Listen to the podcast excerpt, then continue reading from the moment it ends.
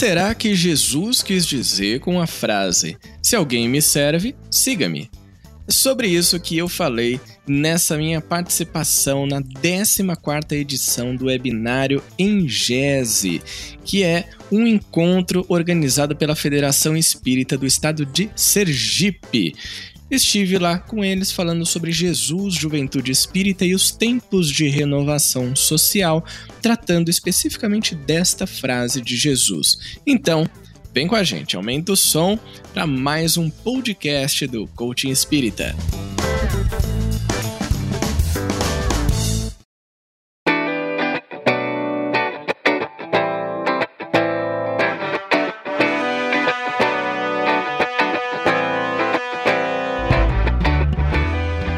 Quero dizer que é uma alegria estar aqui no Ingese, me sinto em casa, porque tenho raízes aí no Sergipe também. Meu querido avô paterno nasceu nessa terra, ele que já está nos acompanhando de outro Wi-Fi, já é o Wi-Fi espiritual. Então, é uma alegria muito grande estar aqui com vocês e participar do 14º Ingese. Vamos lá então falar sobre esse tema. Se alguém me serve, siga-me. Eu achei muito interessante a proposta que, que o evento traz, né, trazendo essa passagem de Jesus, para a gente entender qual é a proposta do Evangelho de Jesus nas nossas vidas. Como é que o Espiritismo promove essa proposta através do conhecimento do mundo espiritual e das leis que regem o universo? E o que nós, jovens espíritas do Brasil e do mundo, podemos fazer a partir da mensagem de Jesus e a partir da proposta do Espiritismo. A gente vai falar sobre isso hoje.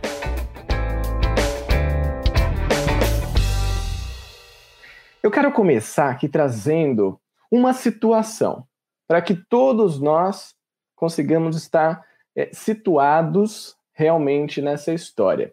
Imagina que você está em uma fila eu sei, aquela fila, aquela aglomeração que a gente está com uma saudade de viver, mas vamos lembrar de uma boa fila que a gente tem apego, talvez até dos últimos engeses, né? A fila da comida, que é que eu sempre estou nela. Estamos todos em uma fila. À sua frente, você consegue ver uma infinidade de pessoas, muita gente mesmo. Atrás de você também tem uma grande quantidade de outras pessoas. Além disso, você olha para os dois lados, para o seu lado esquerdo e direito, e você vê que existem outras filas ali também. Nossa relação na vida como um todo, ela é uma relação que se torna mútua em três níveis, e a fila vai nos ajudar a entender isso. O primeiro nível das nossas relações é o de aprender com aqueles espíritos que estão à nossa frente aqueles que já desenvolveram uh, o seu intelecto, a sua vontade, a sua criatividade, sua imaginação, eles já têm um avanço moral acima do nosso. Então, com humildade, com resignação, a gente vai poder aprender com esses espíritos. O segundo nível de relação que nós temos é o nível das pessoas que estão mais ou menos na mesma condição de evolução que nós todos estamos. E qual seja esse nível? É um nível de cooperação. Estamos juntos, demos as mãos e podemos trabalhar cooperando para que essa mensagem chegue a muito mais pessoas. O terceiro nível é um nível daqueles espíritos que estão atrás de nós, ou seja, que eles têm um pouco menos de entendimento do que nós temos. Nesse nível, que nós vamos fazer é oferecer o auxílio e a colaboração para que eles também avancem. Toda essa troca, ela é baseada em relações de empatia entre os espíritos, que é uma coisa importante de ser lembrada que nunca cessa. Por quê? Digamos que você tenha evoluído muito nessa fila, você caminhou, está lá na frente.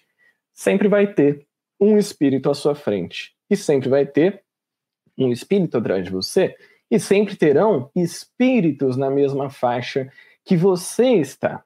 Logo, aqui a gente entra nessa mensagem de Jesus.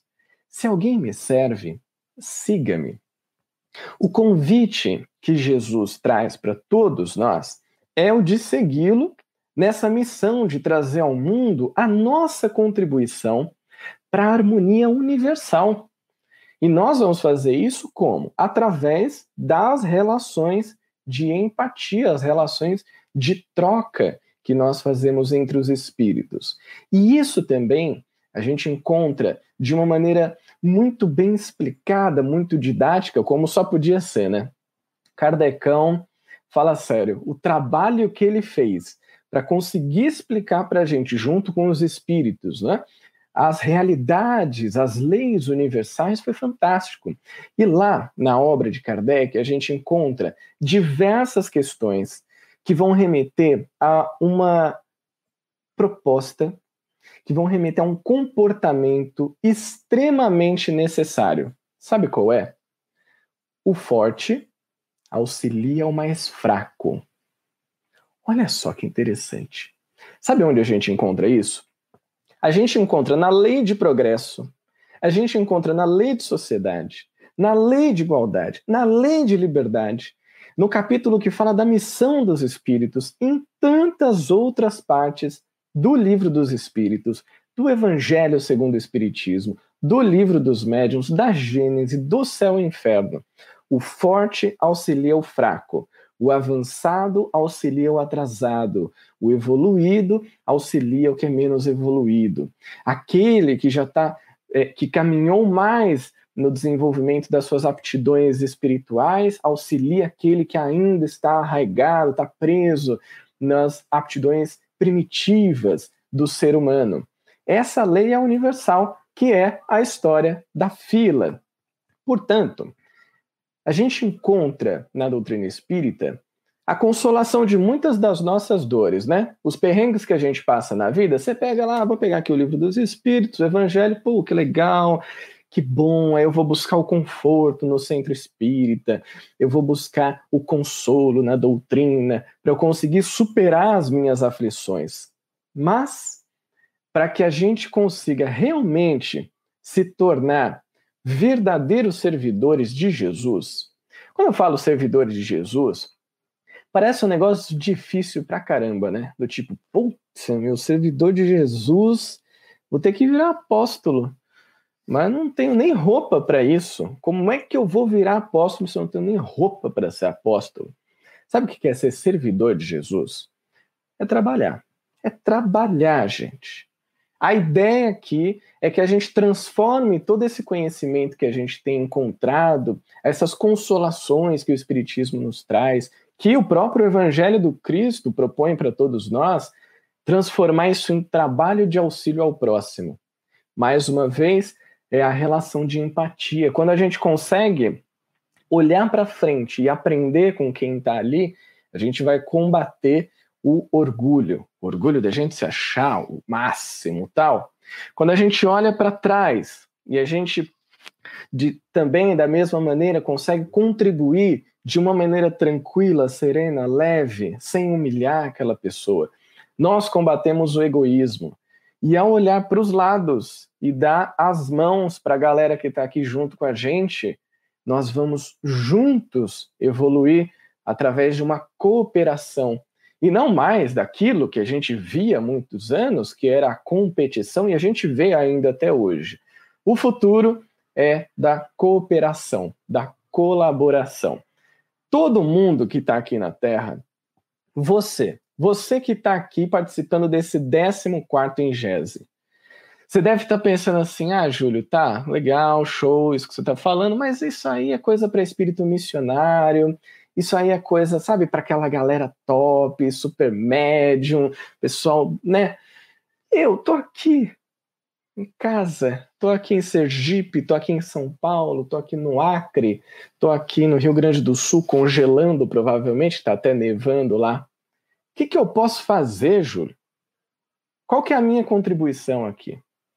Bom, Vou ter que tirar você dessa preguiçinha gostosa desse sábado à tarde. Por quê? Porque todo mundo na Terra tem uma missão. Todo mundo. Todo mundo. Não sei o que estou falando, são os espíritos, tá? Questão 573 do Livro dos Espíritos, está lá, você pode procurar. Depois, se tiver algum problema, você me procura aí no inbox do Instagram do Coaching Espírita e a gente troca ideia. Todo mundo tem missão. Sabe por quê? Porque no atual estágio de evolução que nós todos estamos, a gente já pode ser útil de alguma maneira. E quando a gente se aproxima da proposta de Jesus, a gente começa a ter um entendimento maior do exemplo que ele veio deixar, aí a nossa responsabilidade ela fica um pouco maior, por quê? Porque a nossa missão vai ficar mais clara. Muito mais clara. A nossa missão aqui vai ser de contribuir para o avanço intelectual, mas principalmente o avanço moral da humanidade. É isso que todos nós estamos fazendo nesse período de transição. Até porque, quando a gente fala de transição, a gente pensa assim: ah, gente, transição é transição de planeta, é carro que voa, é, sabe, essas coisas muito loucas. E não é isso só, né? Não é só a transição do planeta de provas e expiações, cheio de perrengue, uma bagunça, desgraça e uma desgraceira total, para um mundo de regeneração que dá aquela equilibrada, a gente já consegue respirar um pouquinho mais. A gente está falando de transição da nossa vida como espírito. Sabe por quê? Quando a gente foi criado, Deus foi lá, criou, pá. A gente teve então todo um processo do átomo até os animais superiores, primeira fase da evolução do espírito. Numa segunda fase, começa ali evolução humana. Pô, legal, sou humano, show, passei de fase, agora eu vou viver essa evolução humana.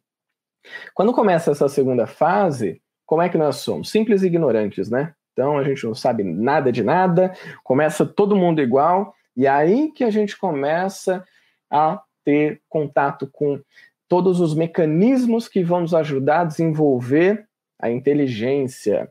É isso que a gente desenvolve nas primeiras encarnações. Na terceira fase da evolução do espírito, a gente já está num momento de cocriação, ou seja, um momento de trabalho junto à galera top, tipo Jesus, para a harmonia do universo. Só que a gente está nessa transição, né, meu povo? Estamos na transição, relaxa, respira aí que a gente não chegou ainda lá, não. O que, que acontece? Nesse momento, a gente está deixando para trás aquilo que nós podemos entender como sendo as nossas faculdades animais. O que, que é isso, Júlio? Faculdade animal. Instinto é uma faculdade animal. O condicionamento pela dor e o prazer é uma faculdade animal também. Então, nós buscamos o tempo todo essa questão do prazer, mas os prazeres são efêmeros e a gente também vivencia dor e muitas vezes acaba se condicionando por essa dor ou por esse prazer. A transição acontece porque a gente está indo para um caminho, você já deve ter percebido isso, porque graças a Deus a gente já ouve falar sobre esses atributos que eu vou compartilhar com vocês, não só aqui nos eventos espíritas, nas palestras, mas no mundo inteiro, até no mundo corporativo. Nós estamos começando a desenvolver as nossas faculdades espirituais. Quais são as nossas faculdades espirituais? Anota aí, porque assim é sucesso no nosso futuro. Primeiro, a razão. A razão tem a ver com o nosso senso crítico, com a inteligência, o conhecimento. Então, essa é a primeira faculdade espiritual. A segunda é a vontade. A vontade tem a ver com o senso moral, as nossas escolhas, o livre-arbítrio. E a terceira é a faculdade espiritual da imaginação, que tem a ver com o senso estético, o belo e também com a criatividade. São essas as faculdades espirituais que a gente está desenvolvendo. A gente está na transição porque a gente está meio apertado ali ainda com o negócio de instinto, de prazeres, de paixões, mas já estamos olhando para frente falando: hum, ok, vou desenvolver aqui razão, vontade, imaginação. É isso que a gente pode fazer. E o Evangelho de Jesus, ele nos convida ao trabalho dessas faculdades para que a gente possa não só ter contato com a história de Jesus e achar isso muito bonito, muito belo e falar, nossa, como os cristãos eram ótimos, mas entender que se a gente quiser realmente servir a causa de Jesus, trabalhar, parça mesmo, do lado de Jesus, a gente precisa seguir ele. Como é que a gente segue Jesus? Entendendo como é que ele viveu aqui na Terra. E como é que ele viveu aqui na Terra, Júlio? Trabalhando entre relações de empatia, oferecendo às pessoas o entendimento mais claro através da humildade, através de um entendimento claro, de uma didática simples e fácil, para que as pessoas pudessem avançar. E essa é a nossa missão como espíritos encarnados e também como espíritos desencarnados. É contribuir a qualquer momento para a harmonia universal. E nós que somos jovens, temos à nossa disposição um corpício físico que está nos trinks, que está da hora, que tem energia, que tem novas ideias, que esteve há menos tempo no mundo espiritual também, né? É óbvio. Então, uma criança hoje de cinco anos, ela estava ontem no mundo espiritual e a gente já está um tempão aqui ela vai trazer várias novidades para a gente. E nós que estamos aqui há 15, 20, 25, 30 anos também, a gente pode trazer toda essa energia para o mundo, servindo a causa de Jesus, seguindo os passos que ele deu. E não são só os passos no deserto, são os passos das palavras, das atitudes, da intenção de, de uma maneira desinteressada, ou seja, sem esperar um retorno, sem nos apegar aos resultados que vão surgir a partir das nossas ações, mas com um propósito muito claro e muito bem direcionado para o auxílio mútuo que a gente pode oferecer e aquilo que todos nós podemos aprender. Eu tenho certeza que você que está aqui acompanhando o Ingese, que está participando, você tem habilidades e talentos que são únicos e que são só seus. E que, com certeza, podem contribuir para toda essa evolução que a gente está passando, para a regeneração que está chegando por aí. A minha pergunta aqui é: você sente que realmente está servindo a causa de Jesus, seguindo os passos dele, de trabalhar incessantemente, de buscar mais entendimento sobre as coisas e de colocar em prática as propostas que ele vem trazer. É claro que a gente não vai fazer isso da noite para o dia da maneira mais perfeita possível, mas é o esforço que a gente emprega em domar os nossos instintos, em domar as nossas faculdades animais, deixando elas para trás e através de um descondicionamento, ou seja, mudar o hábito, muda o hábito. Tem um hábito que é esquisito aí, muda ele direciona ele para o desenvolvimento da razão, da vontade, da imaginação. Compartilha isso com aqueles que estão próximos a você, aqueles que não têm condições de alcançar esse entendimento. Coopera com os que estão ao seu lado e que podem juntos, ombro a ombro, avançar e trazer mais pessoas. E humildemente, com resignação, aprende com todos aqueles que estão à frente de nós, entre eles, é claro, o principal é Jesus. Então, que Jesus ilumine as nossas vidas, que nos permita trabalhar pela tua causa e trabalhar pela causa do universo, que é a busca da maior harmonia que nós podemos alcançar.